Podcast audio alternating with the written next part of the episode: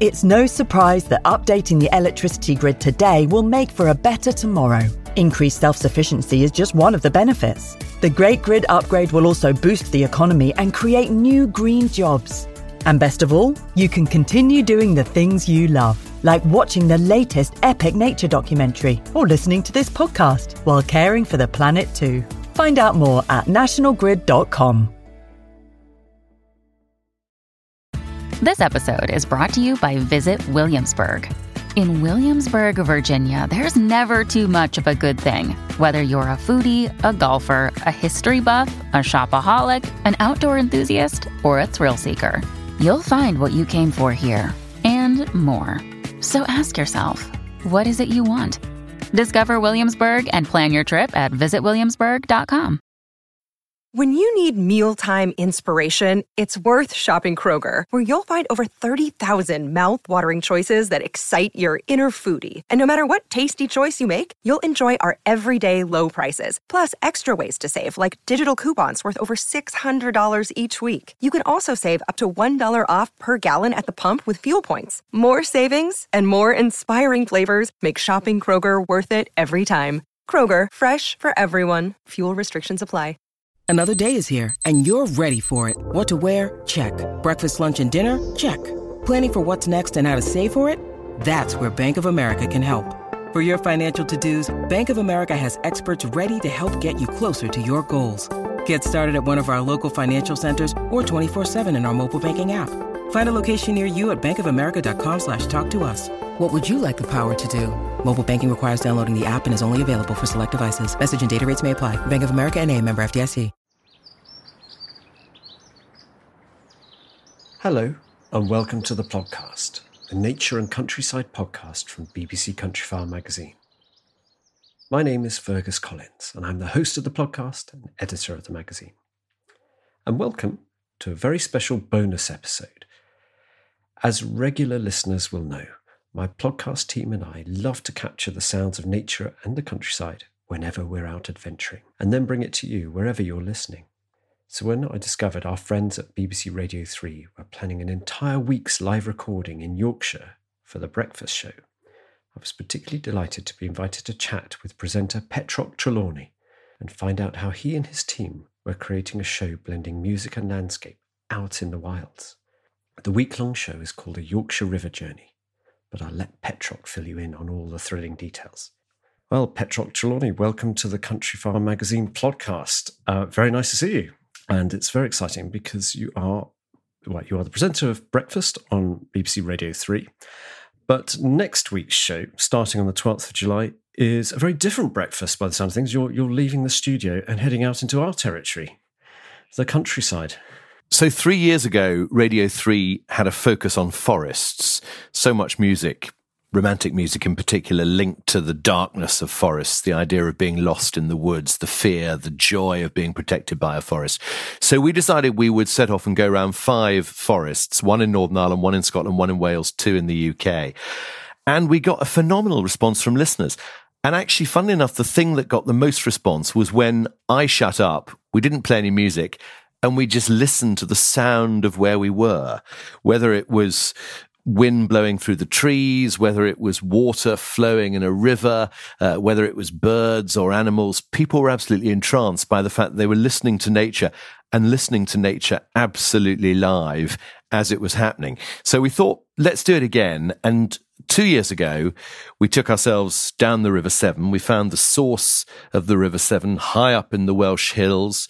Uh, there was a magical moment when I sort of thought, goodness, goodness if I put my foot, my Wellington uh, booted feet into this tiny stream, would I stop the flow of the River Severn? It's that magical thought of, yeah, yeah. of rivers growing yeah. and growing in weight and weight and power. And we ended up down uh, on the bay in Cardiff, looking out over the Bristol Channel, you know, where this tiny stream becomes a, a, a, huge force of water flowing out into the sea. So we decided last year we would do it again with a couple of rivers in Yorkshire.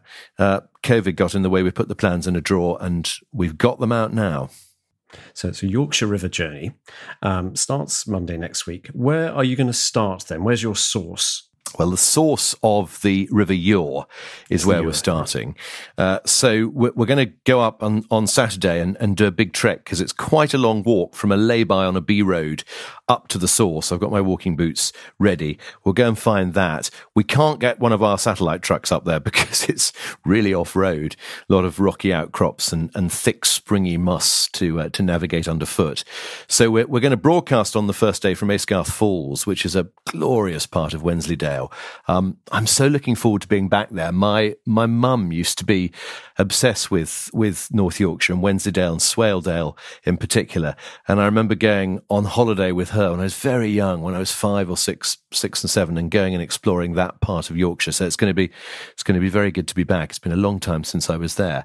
And we're going to have some some local music. We're going to explore the tradition of Wensleydale dances. We'll hear the the flowing river. Lots of Yorkshire composers to feature.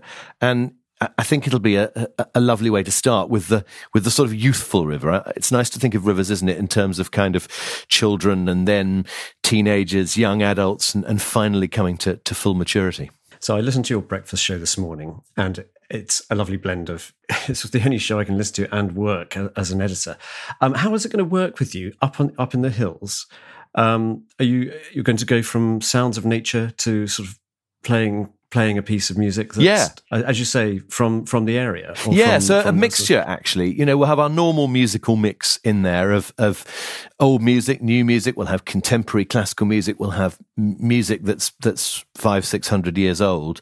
Uh, technically, I'm there. It's a tiny team. It's me, a producer, uh, uh, one of our brilliant studio managers who who are just so skilled at, at putting microphones in the right places, so you get that full sound of nature.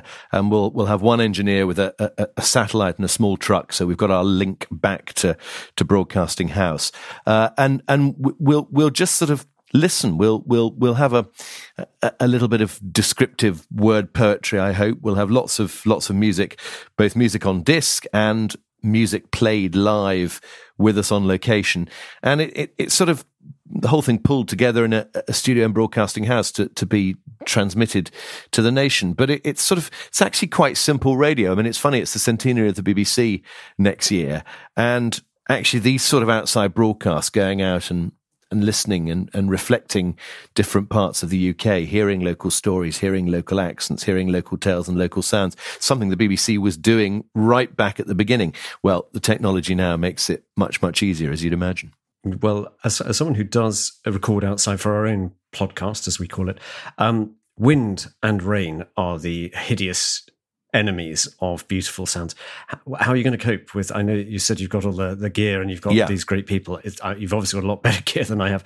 How are you? How will you cope if it's if it's blowing a gale up there? Well, you know, there's a wonderful bit of wonderful bit of kit called a Rycote, uh, which is um, a, a, sort of microphone shield, uh, and it turns. You know, a, a, broadcast microphone generally is what sort of uh, uh eight nine inches long, probably a couple of inches couple of inches wide. Everyone knows what they look like, but you, you can mount them in this kind of cage, uh, which is then covered in, in what looks a bit like the, the fleece of a sheep.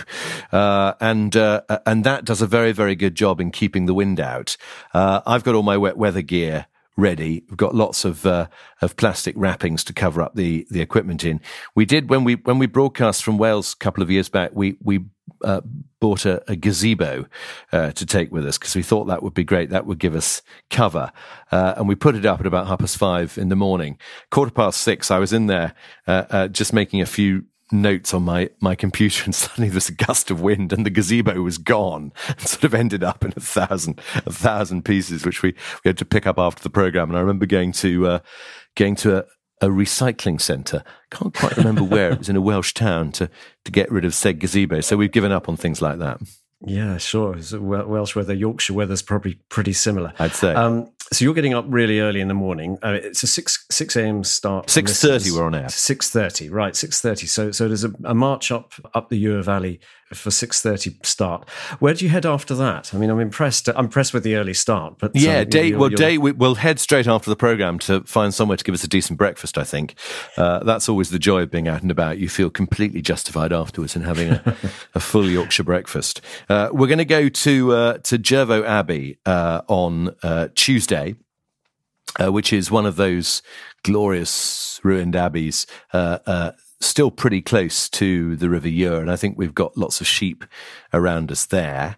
Uh, Wednesday, we're going to move on to Newby Hall, which is a gorgeous Georgian house uh, not far from Ripon, uh, where well, it has a great story because the, the, the owners of the house back in the 18th century did the, the great European tour and brought back all sorts of treasures from from Italy and other places in Europe and used the river to to bring to bring the, the, the souvenirs, the rather special souvenirs they'd purchased back to the house. So I think there'll be some good stories to to tell there. And they've got these absolutely gorgeous, very carefully planned gardens that, that go down from the the, the, the simple splendour of the Georgian house down to uh, the River Ure. Of course, it's not long after that that it becomes the Ouse, uh, the, the, two rivers running into each other and, and running a total length of, of, very nearly 130 miles before the, the Ouse, as it is, flows into the Humber. Uh, we're going to be in York on Thursday, which is obviously the biggest city uh, on the Ouse. and we're going to visit uh, the, the Bishop's Palace in York, which is right on the banks of the river. And we're going to broadcast live from York Minster. We've got a fabulous violinist coming in to play live oh, for us. You'll be inside the York Minster. We'll be inside, outside, and on top of the Minster. So we're, we're going to move around a bit. Um, obviously, the choirs will be in there practicing, so we need to give them some space. So we'll be in different locations within the Minster. Going to hopefully climb climb onto the roof of the Minster, and we've got one of the brilliant famous team of stonemasons they have working at the Minster to, to come and do us a demonstration of stonemaking. So I think we'll be outside uh, for that. And we've got the Archbishop of York who's going to read one of his poems uh, overlooking the Ouse at the, the Bishop's Palace. Beautiful. Well, and so do you have to put on a particularly long playing piece so you can get up to the, to the well, it's, it's, not so much the it's not so much the, the, the physical journey up there. It's getting one's breath back uh, yeah. at the top, so you're sort of capable of, of broadcasting. But uh, that's the joy of classical music. Ten minute pieces are quite short by our standards, so there's there's generally time. Perfect. Uh, I mean, it's it's a journey wholly in Yorkshire. Uh, you mentioned Yorkshire composers and artists. Mm. Um, for those who aren't familiar with Yorkshire composers, who, who would you recommend as a as a? I mean, who who would you feature as a as a Yorkshire composer? Well, we're we're going to finish in in on Spurn Head, uh, looking out to to the North Sea, that remarkable uh, spit of, of land that, that stretches halfway across the mouth of the Humber. And Anthony Hedges, who's a, a, a was a fabulous light music composer uh, based in Hull, has written wonderful music about Spurn and also about the Humber Bridge. So we're going to stop and look at the Humber Bridge. I mean, one of the one of the the great things about about rivers is, of course, they challenge and have challenged for, for, for, well, really several thousand years, engineers and architects to work out ways of crossing them.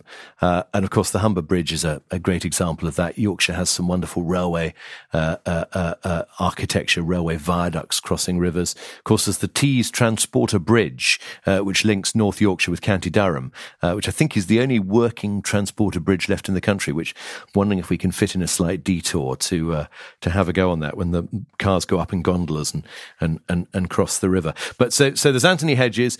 So we'll definitely hear from, from Anthony Hedges. Uh, there's John Hebden, who was a great 18th century Yorkshire composer, uh, from Spofforth in the days when, uh, uh, local musical societies were very much to the fore in, in towns that had a bit of money.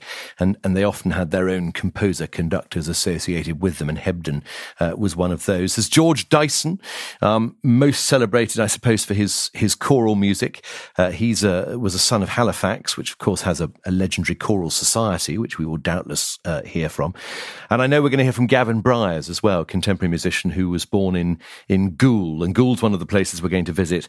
Uh, we'll we'll we'll put something in from Goole, I think, on Friday's program from from Spurn Head, because that's, that's the other thing that really interests me about rivers is their sort of the way they they they drove economies and drove industry. You know, Goole uh, was still is a busy port, but it was a phenomenally busy port hundred years ago, with with two hundred years ago, with with regular departures to to Kent and to Essex and to Newcastle and across the North Sea to to to, to mainland Europe. Selby too. I mean, Selby is is fifty miles inland from the North Sea, but it used to be a very busy location for shipbuilding and for for exporting.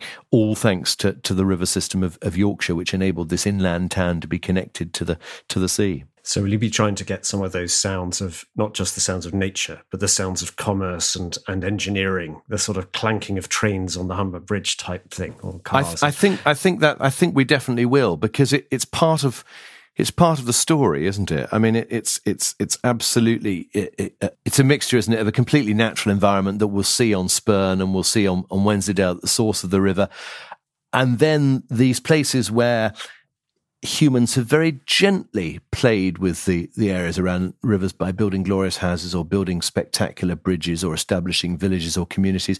And then areas where they've absolutely harnessed the power of water for mercantile purposes and perhaps not worried too much about what the, the legacy of what they've created looks like.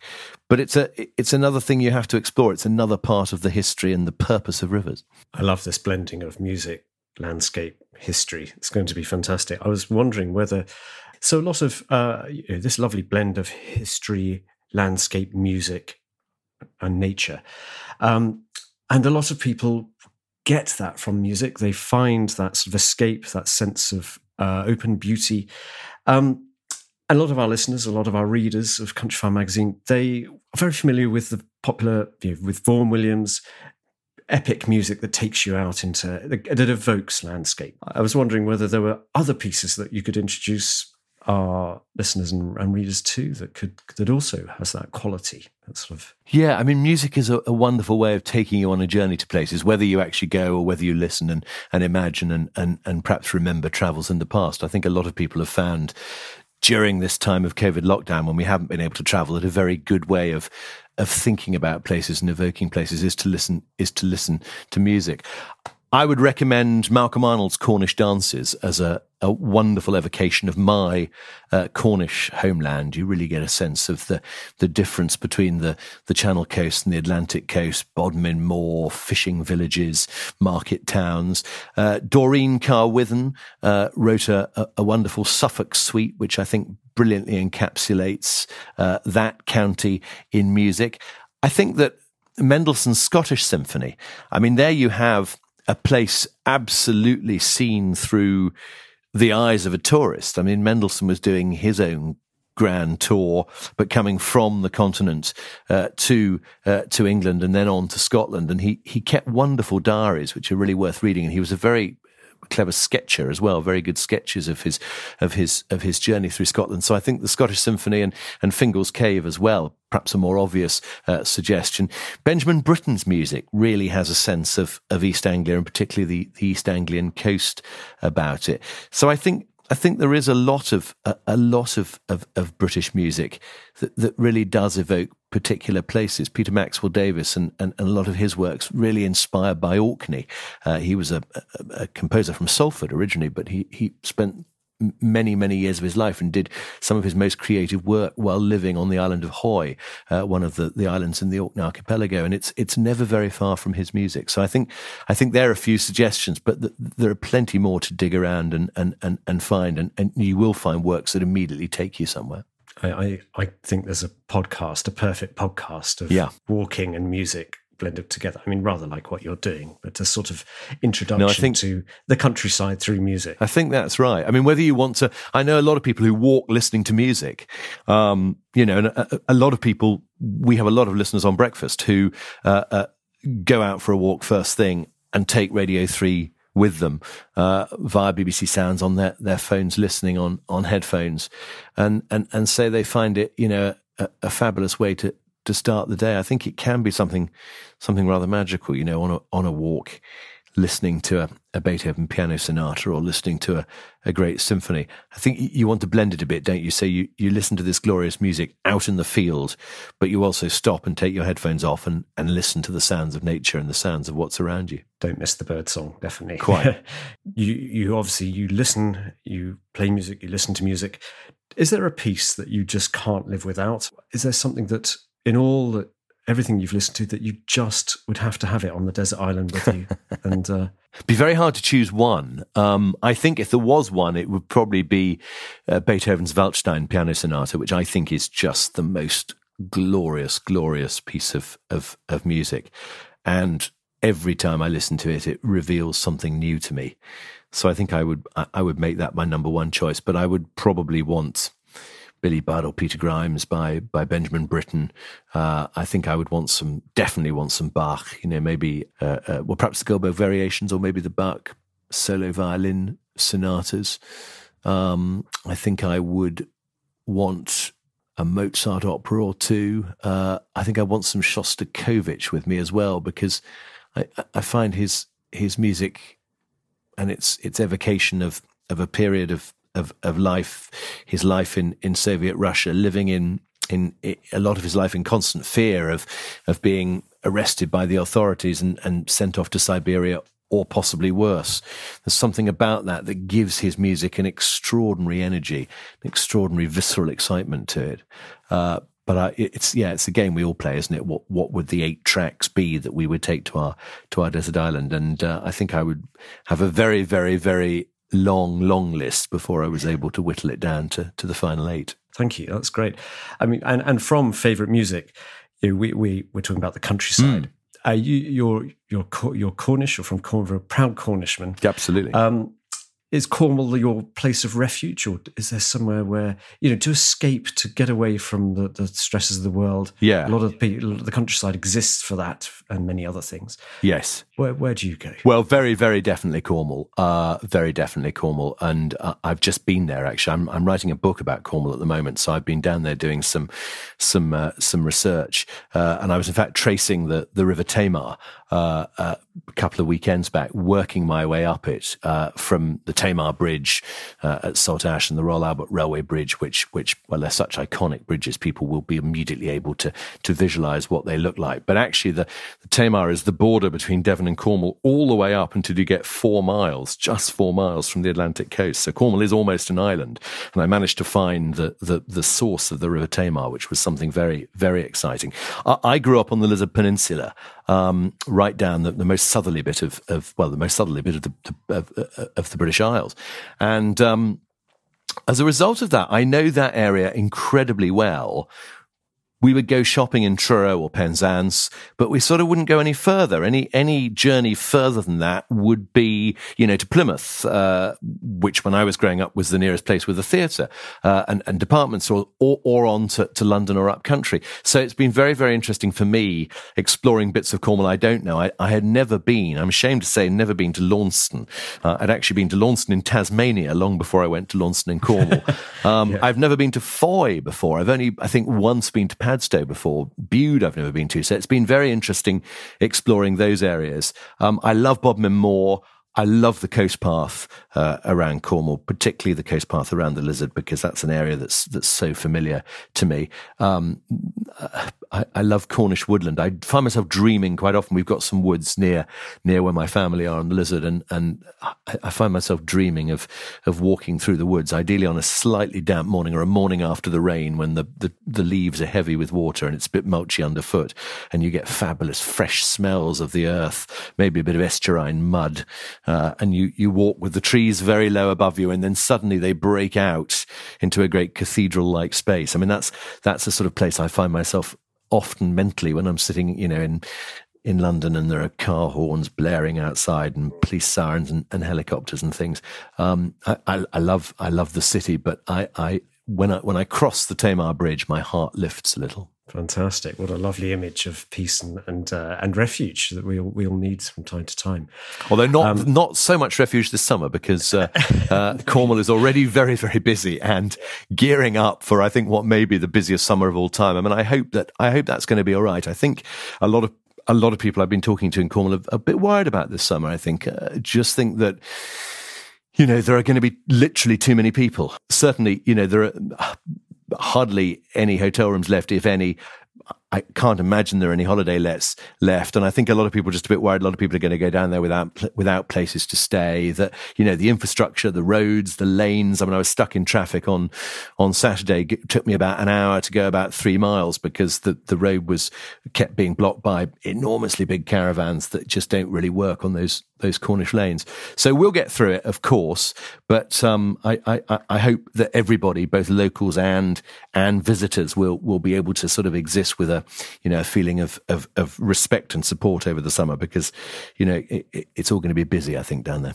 Yeah, good words of warning. I think um, I think yes, it's probably don't everyone rush yeah, to and, and and I think you know that's not to say it won't be busy in in the lakes in Pembrokeshire in in the Yorkshire Dales as well. I think you know it is amazing how how it's great, isn't it, that not being able to go overseas, or at least not being able to go overseas to many places and then very easily, has made us reconsider our own our own uh, uh, uh, islands, and I think that's absolutely that's absolutely fantastic. And I, I hope this this can lead to a more sustainable uh, uh, uh, tourist business in places like Cornwall and, and Pembrokeshire and the lakes, where you know it can be very heavily rooted at the moment on, on summer seasons, on on people being paid quite low wages, on on on short term jobs.